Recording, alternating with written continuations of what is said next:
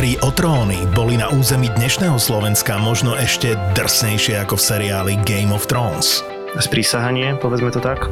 Mečom mu roztrhli obočie, vyteklo mu oko. No a nacisti a vikingovia mali spoločného viac, ako by ste čakali. Tu možno môžeme spomenúť taký fun fact, teda neviem, či to je úplne fun, že Himmler, teda jeden z vrcholných predstaviteľov nacistického Nemecka, bol posadnutý vikingami a akože sa s nimi aj dosť stotožňoval, nie? Ako Hitler rozpútal druhú svetovú vojnu.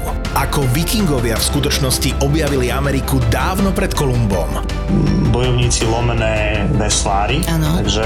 To z toho boli um... takí vymakaní, že toľko veslovali. No nemiluj ich, chápeš? Ragnar a Lagerta, to sú moje e, filmové lásky. Prvý raz v histórii ZAPO je tu kompletná prvá séria. Každý deň nový diel. 10 dielov naraz. Bude trikrát korunovaný, dvakrát falošnou korunou, no falošnou korunou, náhradnou korunou. Dejepisný podcast Tak bolo. Plný histórie a príbehov obyčajných ľudí. Pekne si ho nazval, že oligarcha. Matúš Čak bol tak silný, že rozprával kňazom, čo majú rozprávať v kostoloch. Ako Napoleon odignoroval pápeža, ako Cezara uniesli piráti a kto vlastne bola Mona Lisa. Práve jeden z týchto medičievcov, s ktorým mal prežiť nejaký románik, si mal u Leonarda objednať obraz tejto svojej tínedžerskej lásky. Bez príbehov nie sú dejiny. Česká mincovňa ti prináša podcast Tak bolo. Král našťastie prežil, manželka prišla o 4 prsty. Podcast Tak bolo nájdeš vo všetkých podcastových aplikáciách a na webe Česká mincovňa SK. Tak ako vymrel rod Anželcov, tak končila táto epizóda. Dnes budeme hovoriť o jednej štadiónovej kapele, ale ja k tomu dodám, že tá štadiónová kapela, z ktorej z môjho pohľadu ich nie je veľa, tak túto štadiónovú kapelu ja by som zaradil, že je to kapela 21. storočia. Pretože keď sme sa doteraz hovárali o tých senzačných štadiónových kapelách, ako sú Rolling Stones, U2 a podobne, tak sa zhodneme, že to sú kapely 20. storočia. Dajme tomu s presahom do dnešných dní. Ale dnes budeme hovoriť o kapele Coldplay. Súhlasíš so mnou, že sa jedná o štadiónovú kapelu? Ja sa musím musím smiať, lebo ty si v podstate citoval jeden z mojich facebookových statusov. Ja som opisoval koncert, na ktorom som bol v Berlíne v rámci aktuálneho turné a napísal som tak, ako pre mňa boli v minulom storočí štadionové kapely U2, Depeche Mode a Pink Floyd, tak pre 21. storočie je mojou štadionovou kapelou skupina Coldplay. A a ver mi, že som to nečítal. Ináč nám sa tu s Jurajom už dejú také veci, to je taká interná informácia, že tým, jak to nahrávame, tak sa začíname tak akože naciťovať. Napríklad tesne predtým, ako sme začali nahrávať, ja som cítil, že Juraj vchádza do štúdia, otvoril som dvere a Juraj tam stál. A Flebo, teraz... Flebo mi otváral dvere, potvrdzujem. Ja si rád čítam tvoje statusy, lebo sú väčšinou zmysluplné, takže som, ale toto som nevidel. Ale vidíš to, však kto by to vnímal, veď tých štadionových kapel zase nie je toľko. Konec koncov, keďže budeme hovoriť o Coldplay ako štadionovej kapele 21. storočia, Vieš mi dať ešte nejaký druhý príklad, také, že z 21. storočia, ktorá vydávala štadión, Imagine Dragons? Imagine Dragons je novšia kapela, oni robia štadióny posledných 5 rokov, alebo možno posledné 3 roky.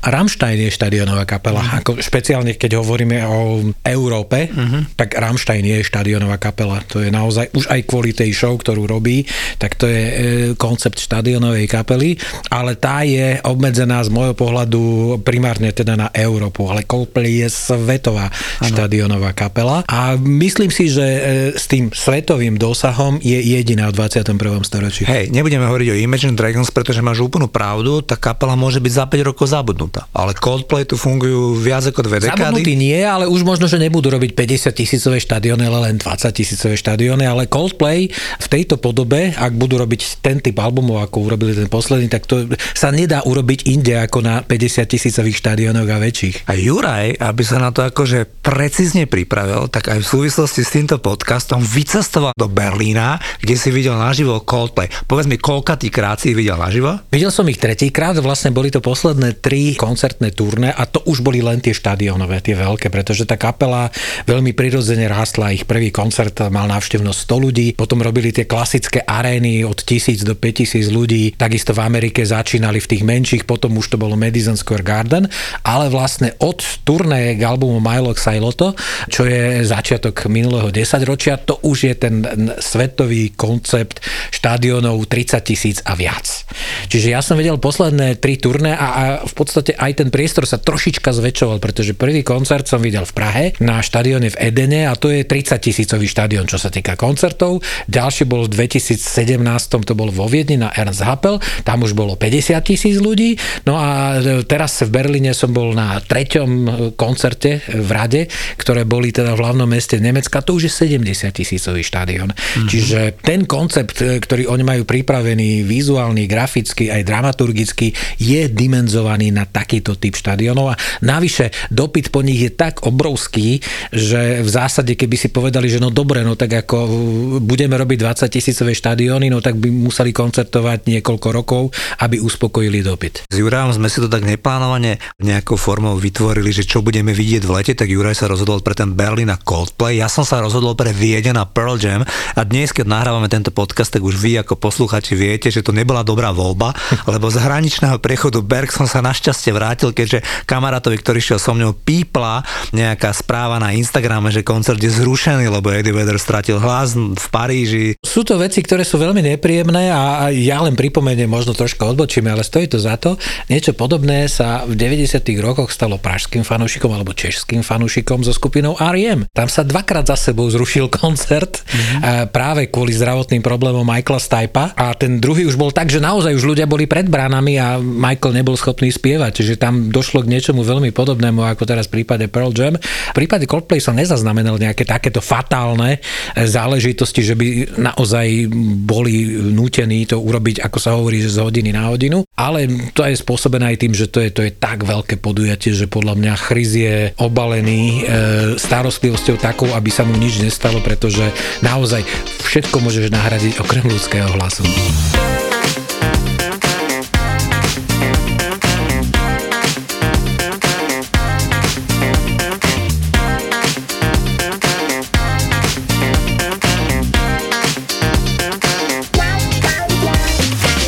Ja som Coldplay zaznamenal už na konci 90 rokov, keď vyšiel ten debutový album Parachute, kde bol proste môj obľúbený single Yellow. Your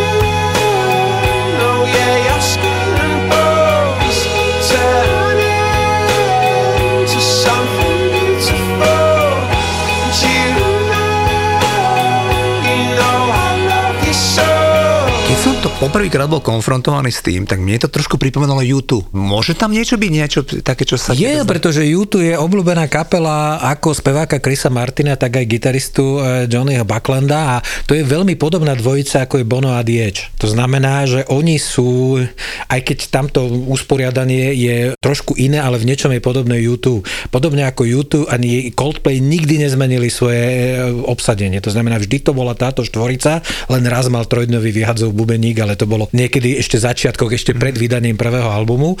Ústredná dvojica, tá, ktorá to nejakým spôsobom vždycky iniciuje alebo má na starosti tú meleckú stránku, je Chris Martin ako spevák, klavírista a v podstate myslím si, že aj textár primárne a gitarista eh, Johnny Buckland. Vždycky je, že nejaké prvé idei na skladbu Chris posunie eh, Jonimu, ten urobí prvý povede, že nie, to nie je dobrý nápad, áno, ideme troška ďalej a čo je zaujímavé, oni to potom posúvajú svojim ďalším kolegom. To znamená uh, Basakovi, Gajovi, Berrymanovi a potom takisto aj Bubeníkovi Lili Championovi. Mm-hmm. Čiže každá jedna skladba, ktorá sa dostane potom niekde vonku, vlastne prejde si tom štyroch ľudí. To má jednu obrovskú výhodu, že e, tá kapela si potom za tými skladbami naozaj stojí. Že to nie je tak, ako možno v prípade Rolling Stones, že teda Jagger s Richardsom urobia a ostatní to akceptujú, ale že tá kapela je postavená na tom, že sú to štyri svojím spôsobom rovnocenné osobnosti, kde niekto samozrejme musí byť ten prvý, musí byť ten líder, ale ani ten posledný v rade, to znamená ten najmenej nápadný,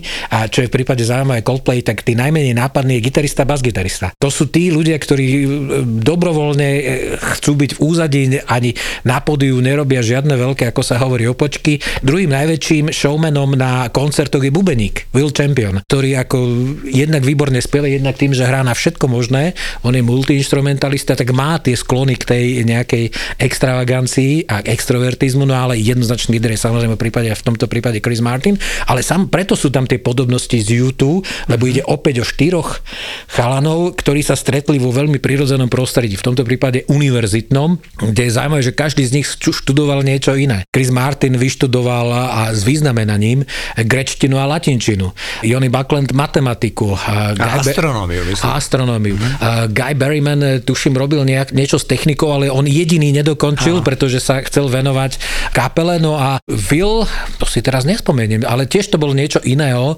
Boli to naozaj štyria vysokoškoláci, uh-huh. ktorí trávili svoj voľný čas tým, že skúšali, nacvičovali, spoznávali sa a podobne a mali jedno obrovské šťastie a to v osobe eh, Chrisovho priateľa Phila Harveyho takzvaného piatého člena. Áno, piatý člen e, a to bol človek, ktorý sa s ním pozná od 13 rokov s Chrisom a on vlastne e, zafinancoval ich vôbec prvé EP a potom sa stal manažerom. Dokonca kvôli tomu opustil svoje štúdie v Oxforde. On študoval v Oxforde nejaký veľmi zaujímavý odbor, ale a, e, potom sa chcel naplno venovať e, skupine Coldplay a aj to urobil a vďaka nemu Coldplay sú tam, kde sú a veľmi dôležité v histórii Coldplay bolo, keď po štvororočnej pauze pauze sa vrátil do kapely a ako keby tam niečo chýbalo v tom súkolí, tak presne toto tam, e, keď sa vrátil, tak to zapadlo a od Vivala Vida už je vlastne Coldplay definitívne svetovou štadionovou kapelou. Keď si hovoril o tom, že oni sú v takej súdržnosti, všetci štyria, podobne ako YouTube, tak ja keď som si pozrel na úplne ten najštandardnejší zdroj Wikipédii,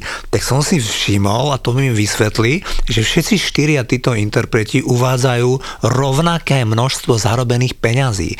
Každý z nich dá, že, má, že v máji roku 2002 ano. uviedol 113 miliónov libier. Bubeník, spevák, basgitarista, gitarista. To Jedine myslím, že Chris má 132. Áno, tak možno, že ale To je, to je v zásade dané, ale je to tým, že podľa mňa tam došlo k dohode, že si oni, si, a oni sú vždycky sa uvádzajú ako spoluautori tých skladieb. Aj keď podľa mňa gro tých melodických alebo hlavných nápadov naozaj podľa mňa robí Chris s Jonom, ale aj ten príspevok tých ďalších dvoch členov kapely, oni sami považujú za natoľko významný, že si podľa mňa si povedali, že vyrieša si túto otázku hneď na začiatku, k čomu sa Queenie prepracovali až na záver svojej kariéry, to znamená, že na posledných dvoch albumoch si povedali, že všetko budeme podpisovať spoločne bez ohľadu na to, kto tú skladbu prinesie a bude mať ten hlavný melodický nápad, tak oni si toto vyriešili hneď na začiatku a myslím si, že ich to ušetrilo veľmi veľa možno nejakých problémov medziludských vo vzťahoch a preto si myslím, myslím, že ich vzťahy,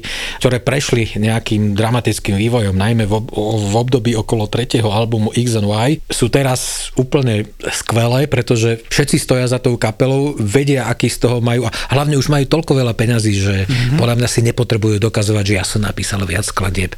Ale každý chce priniesť do tej skladby to najlepšie a myslím si, že ani nemajú problém e, zamietnúť, že nie, toto sa mi nepáči, ako ono, toto nechcem robiť a tým pádom sa to vlastne ani s tou pesničkou nejde von a vo vonku idú len tie pesničky, za ktorými si stoja všetci štyria členovia kapely. Áno, to je tiež porovnateľné s YouTube, že tí na začiatku 90 rokov, kedy akože YouTube vydali Achtung Baby a už naozaj sa stali, že veľmi známi, tak tam boli také úplne ľahké problémy, že Adam Clayton mal trošku väčšie problémy s alkoholom, vie, že nehral na niektorých koncertoch, ale oni tá kapela stála za ním a tá kapela do dnešných dní funguje v tom istom štvorčnom zložení. V tom treťom albume, alebo respektíve období tretieho albumu Coldplay, čo sa tam dialo? Im sa stalo to, že album Parachutes bol obrovsky úspešný. Je to jeden z najúspešnejších albumov 3. tisícročia. Predalo sa ho 13 miliónov, oni získali Grammy, získali Brit Awards so svojím debutovým albumom. To je Nevýdale. Dodnes považovaný za jeden z najúspešnejších, najlepších aj najkvalitnejších debutových albumov. Oni potvrdili ten úspech aj tým druhým albumom Rush Blood of Head a vtedy došlo k tomu, že ako prvý z vyčerpania odpadol Phil Harvey. Phil Harvey vlastne opustil kapelu po tom, čo dokončila nahrávanie druhého albumu a paradoxne spomína dodnes na to, že deň, kedy e, Coldplay ovládli Brit Awards, kedy si brali ceny za e, album Parachutes, bol jedným z jeho najhorších dní, že proste to bol, sa cítil úplne na dne a preto si povedal, že musí ísť preč.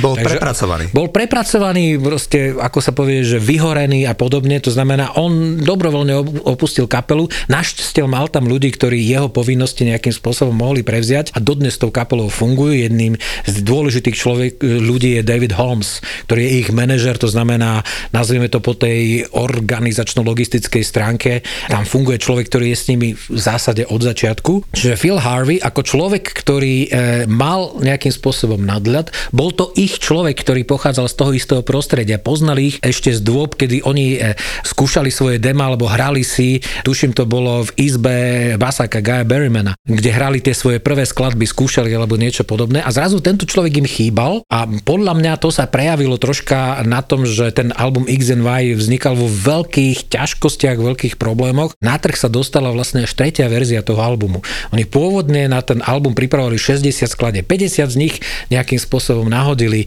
Veľakrát e, znovu nahrávali tie skladby, lebo neboli spokojní s tým, ako tie skladby znejú. Zdalo sa im, že je to veľmi podobné a že chcú znieť trošku ináč. Aj tam menili producenta, ale napokon nejakým spôsobom dokopali ten album do konca.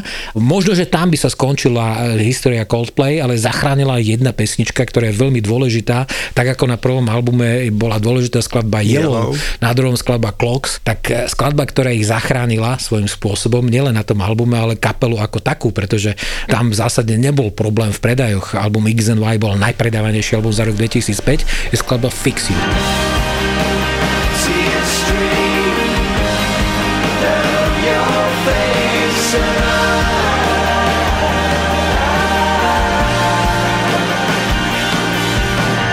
To je mega skladba, ktorá už nemôže chýbať na žiadnom z koncertov. Je to nádherným spôsobom gradovaná skladba, ktorá má veľa významov. Vznik tej pesničky je viazaný na vzťah Chrisa Martina a Gwyneth Paltrow. On ju vlastne napísal, aby pomohol e, svojej vtedajšej partnerke a manželke prekonať smutok za smrťou jej otca Brucea Paltrowa. Tak troška mu v tom pomohol aj e, kláves, ktorý dostala e, Gwyneth od svojho otca Brucea a ktorý len tak ležal niekde položený, on ho objavil a zistil, že sú tam zaujímavé zvuky, najmä tie organové, ktoré sú v úvode tej náravky. Takže vlastne tam vznikol e, pôvodný zámysel tej skladby a tá skladba sa stala ozajstnou štadionovou hymnou. To znamená, že od toho lirického úvodu, kedy obvykle Chris Martin leží na zemi a spieva a spieva celých x 10 tisíc ľudí za ním, až do toho crescendového finále, kde spievajú všetci štyria, ten záver a potom to outro, ktoré už spieva opäť Chris, len pri klavíri Alžírii a opäť s 10 tisíc ľuďmi ako priamo na, t- na tom štadióne. Je to jedna z najemotívnejších skladieb, ktoré fungujú nielen v tej štúdiovej podobe, ale primárne v tej koncertnej. V Berlíne zaznela v ktorej časti koncertu? Bola to predposledná skladba. Svojím spôsobom to bolo finále toho koncertu, ale po takej obrovskej emócii potrebuješ ešte niečo na, nazvime to na, ako sa hovorí, že na vydýchanie, na doznie, doznievanie tej hlavnej, ako tej hlavnej emócie. A to bolo čo? A to bola skladba, to bol aktuálny single Beautiful a to je taká veselá oddychovečka a ja tomu hovorím, že to už sú záverečné titulky, mm-hmm. že už ako tam sa opakuje do nekonečná Love me, love me, love me a to bol ten pocit, ktorý išiel z celého toho koncertu, čiže to už sa tak ľudia vyslovene, že už vstrebávali tú emociu z tých dvoch hodín, ktoré zažili na tom koncerte a už sa mohli pomaličky odchádzať. Mne by sa samozrejme viac páčilo, keby hrali svoju najzložitejšiu, najexperimentálnejšiu skladbu, inakšie nádhernú koloratúra, ktorá je na album Music uh, of the Spheres, má viac ako 10 minút a to je Pink Floydovka ako vyšita vrátane nádherného sola, ktoré tam zahrá Jany Buckland, naozaj Pink Floydovské, Gilmurovské. Galileo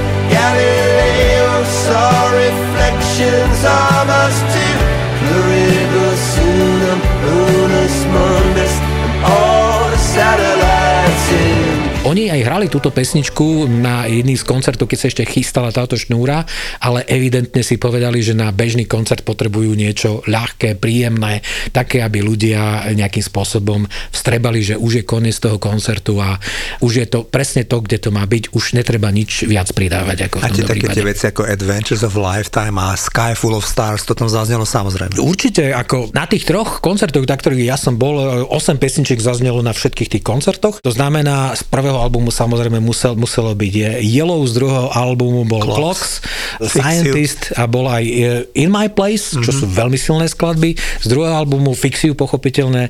A z tretieho albumu Viva la Vida nemôže mm-hmm. chýbať. Jasne, to, je, to je vlastne už tá definitívna skladba, ktorá posunula To Coldplay, zlomila celé. ktorá zlomila už tak, že Coldplay poznali už naozaj všetci. Viva la Vida je pesnička, ktorú keď sa opýtate niekoho, že Coldplay, mm-hmm. tak si myslím, že e, ľudia, ktorí dajme tomu nie sú hudobní fajnšmekri, budú vedieť, že keď povie Coldplay, tak to je Viva la Vida.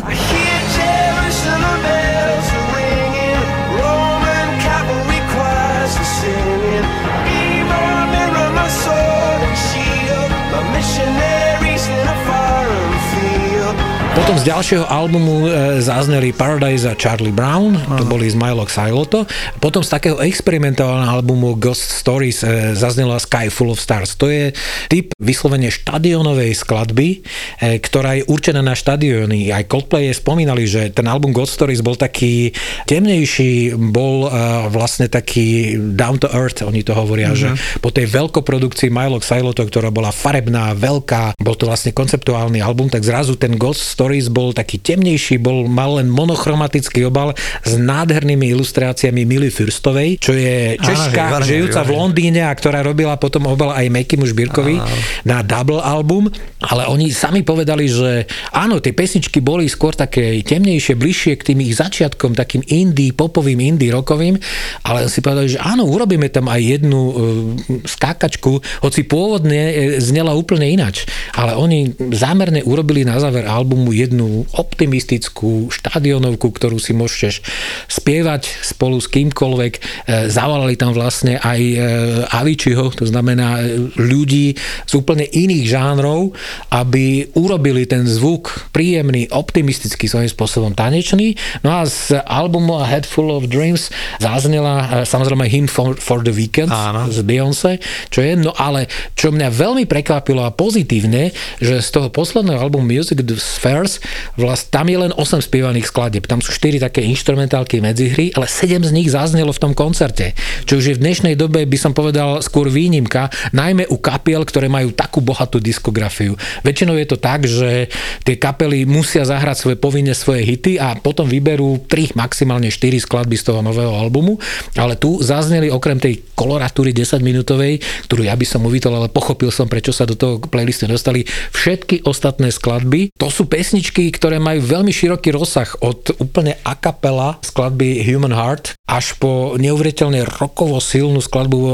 People of the Pride, ktorú by eh, normálny človek vôbec netypoval, že toto sú Coldplay, že vedia byť aj takýto drsný, takýto silný a fantastickým spôsobom eh, to umocnili na tom koncerte, lebo poprvýkrát som na koncerte Coldplay videl ohne že normálne ohňové e, výbuchy, také Niečo čo ako Rammstein? to, čo Rammstein, ako ono, tak ako predsa len Coldplay je trošku inak definovaná kapela, aj myslím, že to inak cítia nejakým spôsobom, tak tam použili ohne a bolo to veľmi funkčné, veľmi silné a bol to jeden pre mňa jeden z vrcholov toho koncertu, kde bolo dokopy 24 skladieb.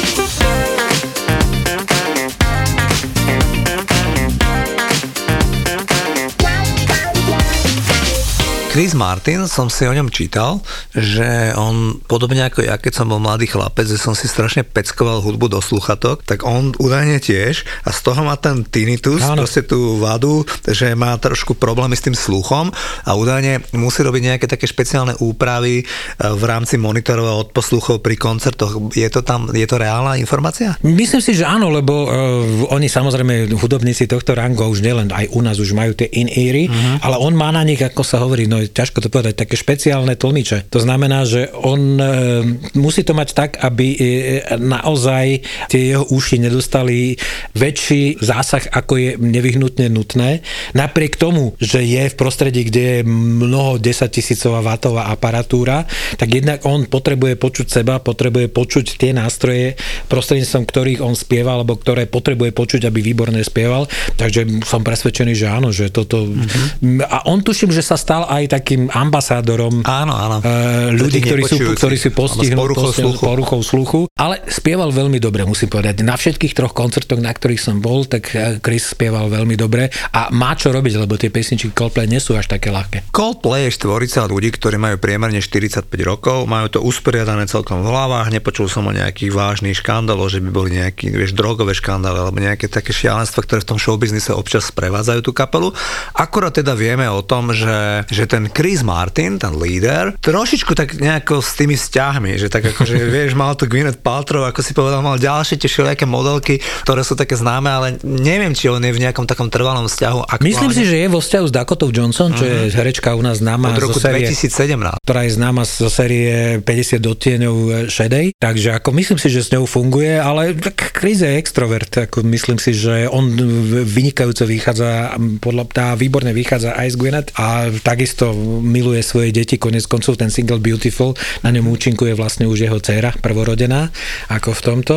A e, prvý sa oženil Bubeník, Will Champion. Áno, áno. On sa oženil ako prvý, Basak sa rozviedol, ale opäť sa píše a sem tomu veriť, lebo nezachytil som žiadne negatívne, že má so svojou teda prvou manželkou eh, dobré vzťahy a teraz už má dve deti s partnerkou, s ktorou žije teraz. Čo je podľa mňa dôležité, títo chalani majú svoje záľuby, to znamená, že aj keď Coldplay nemajú čo robiť, tak oni majú čo robiť, pretože veď Bubeník sa venuje kucháreniu, ako vyslovene on rád varí Áno. a Basak je ten zberateľ, on zbiera a má dokonca tuším aj nejakú špeciálnu firmu, ktorá upravuje raritné automobily alebo tuším lietadla a podobné záležitosti. Čiže, ale to sa podľa mňa prejavuje aj ich skúsenosť, nazveme to vysokoškolská, to znamená, že nie sú odkázaní na to, že musia byť e, 365 dní v kapele. Jednak majú rodiny, a jednak majú záľuby, ako dajme tomu, Chris má určite záľubu v literatúre, čo zodpovedá jeho vzdelaniu. A takisto aj oni sú tam futbaloví fanúšikovia, či už to, to Tottenham Hotspurs alebo Áno. Southampton. To znamená, že e, sú to ľudia, ktorých spája spoločný projekt, ale nie sú e, bytostne závislí na ňom, že keď z akýchkoľvek dôvodov ten projekt, ich spoločné, ich spoločné dieťa práve teraz nemá čo robiť, tak oni nevedia, čo majú robiť. Oni majú toľko záujmov, že si myslím, že si vystačia spolu. A je zaujímavé, čo oni, a čo povedal Chris Martin, veľmi tomu neverím, ale tak predávam, ako som kúpil, že oni chcú nahrať, tuším, ešte dva alebo tri albumy a niekedy v roku 2025 to zabaliť, už nenahrávať a už len koncertovať. Neviem. Myslím si, že vždy ich to bude nejakým spôsobom nútiť, aby vymýšľali aj nové skladby, aj keď oni vedia, a konec koncov to je údel všetkých interpretov, že ľudia e, budú chcieť tú best ofku, tie najlepšie veci, ktoré už majú navnímané, pri ktorých vyrastali, pri ktorých sa zamilovali a tak ďalej a tak ďalej. A už menej ľudí budú chcieť tie nové skladby, ale teraz, čo sa im podarilo, že tie nové skladby v rámci toho koncertu tam nezneli ako, že to je povinná jazda, že ide nový album, tak musíme zahrať niečo z nového albumu. Tá divácka reakcia aj na tie nové skladby bola veľmi podobne vrúcna ako na skladby, ktoré už ľudia x krát počuli, či už zo štúdiových nahrávok alebo aj z koncertov. Čiže ja si myslím, že ich to bude vždy nejakým spôsobom motivovať k tomu, aby vymýšľali niečo nového. Ja, ja sa na to teším. Ja keď som si tak pozeral um, na tie jednotlivé dráhy a kariéry a, a proste celkovo tú ich hudobníckú kariéru, tak napríklad ten Guy Berryman, ten bas-gitarista, ten, ktorý si správne povedal, je ten zberateľ, ktorý zbiera tie historické auta, ktoré potom on sám aj údajne opravuje, okrem toho zbiera aj akože raritné hudobné nástroje. Povedal, že jedine, čo potrebuje je mať pomerne veľký priestor na to, ale z tých 113 miliónov libier, čo priznáva, tak asi to bolo v poriadku. A páči sa mi na ňom ešte to, že on píše, keďže vie, že ja mám rád tú černovskú hudbu, Áno. že on Vyrastal na funky. Vyrastal na funky, on Áno. počúval Jamesa Browna, Cool and the Gang a všetkých týchto afroamerických interpretov a tam sa naučil ako hrať tú basu, je pôvodom Áno. a, a proste to mi bolo na ňom také milé. Ten bubeník, ten Will Champion, ten zase sa mi na ňom páči, ako si ty povedal, že sa prvý oženil, má za ženu normálnu učiteľku, má tri detičky, tá učiteľka spieva v nejakom zbore. Briana Ina. Áno, Briana, Briana presne Ina, tak. Dokonca som zistil, že traja z tých štyroch členov bývajú v Camden Town, hej, že proste v, oni, majú hoci kde tie domy, Áno. ale normálne tak najviac sa zdržujú v Camden Town, v takom tej mojej obľúbenej časti Londýna, kde sú proste tie veci spojené s hudbou, kde sú tie kluby, kde sú proste burzy, gramoplatní, ako by som to nazval, čiže bývajú pomerne blízko seba a majú z môjho pohľadu taký akože celkom naplnený ten život zmysluplne, zmysluplne na, na, margo, na margo tej obrovskej popularity, ktorú tí ľudia majú. No, Coldplay je pre mňa e, symbolom krásna v tej populárnej alebo v tej rokovej hudbe. E, Nádeje, pozitívnej energie. Mm-hmm. Rok samozrejme si vyžaduje aj určitú dávku, nazveme to zdravej agresie, aj nejaké rebelie, aj čo všetkého. Ale na druhej strane ty potrebuješ, aspoň teda ja potrebujem určite, myslím si, že aj ty, aj nejakú tú, nazveme to Mozartovskú krásu, ja tomu hovorím. Samozrejme, treba to zobrať s veľkými úvodzovkami, ale niečo, z čoho máš dobrý pocit a cítiš sa lepšie, že vo svete, kde sa na teba valí množstvo negatívnej energie, negatívnych informácií, ty máš niečo, čo napriek tomu, že registruješ tieto všetky negatíva, ti urobí deň krajším, alebo život ti urobí krajším. Či už prostredníctvom nahrávok, či už prostredníctvom koncertu, alebo prostredníctvom čohokoľvek, ako z hudby Coldplay ide pre mňa nádej, hope. Niečo, ako čo je príjemné, lebo keď máš nádej, tak väčšinou očakávaš niečo príjemné, niečo pekné a to ja mám vlastne, to je generálny pocit môj z nahrávok a aj z koncertov skupiny Coldplay. Ja podobne ako ty, keďže som taký music lover, tak som videl akože, dovolím si povedať, že no povedal by som, že až stovky koncertov za ten môj život. Ja sa tak dosť špecializujem skôr, že chodím teraz na také koncerty, že jazzové alebo soulové, ale videl som množstvo týchto rokových skupín a keď ti mám povedať, že keď si teraz mi o tomto rozprával, ako ti to robilo to krásno a ten Mozart, tej pop music, asi najpozitívnejšiu vibráciu som na sebe cítil, keď som bol vo viedenskej športovej hale na koncerte U2 a teraz ty mi musíš povedať, že ktoré to bolo. Nebolo to z U2, ale čo bolo pod tým? To je turné k albumu vlastne eh, All That You Can Leave Behind. Presne tak. Čiže tam je a tam takisto eh, To bola ten, ten, taká- tá pozitívna, ten hope, povedať, tá áno. nádej, eh, to je niečo, čo spája U2 a Coldplay, tam to sú spojené nádoby. A je ešte jedna zaujímavá kapela, ktorá patrí medzi obľúbencov, že vzájomne sa uznávajú, rešpektujú a Coldplay hovorí, a teda Chris Martin špeciálne, že to je kapela, eh, ktorú mám ráda, ktorá nejakým spôsobom pre neho eh, robila tie pozitívne vibrácie a čo je pozorodné, je to norská skupina AHA. Čo je podľa mňa spojené s tým, že eh, spevák Morten Harket má niečo spoločné aj v tom vokálnom prejave práve aj s Chrisom Martinom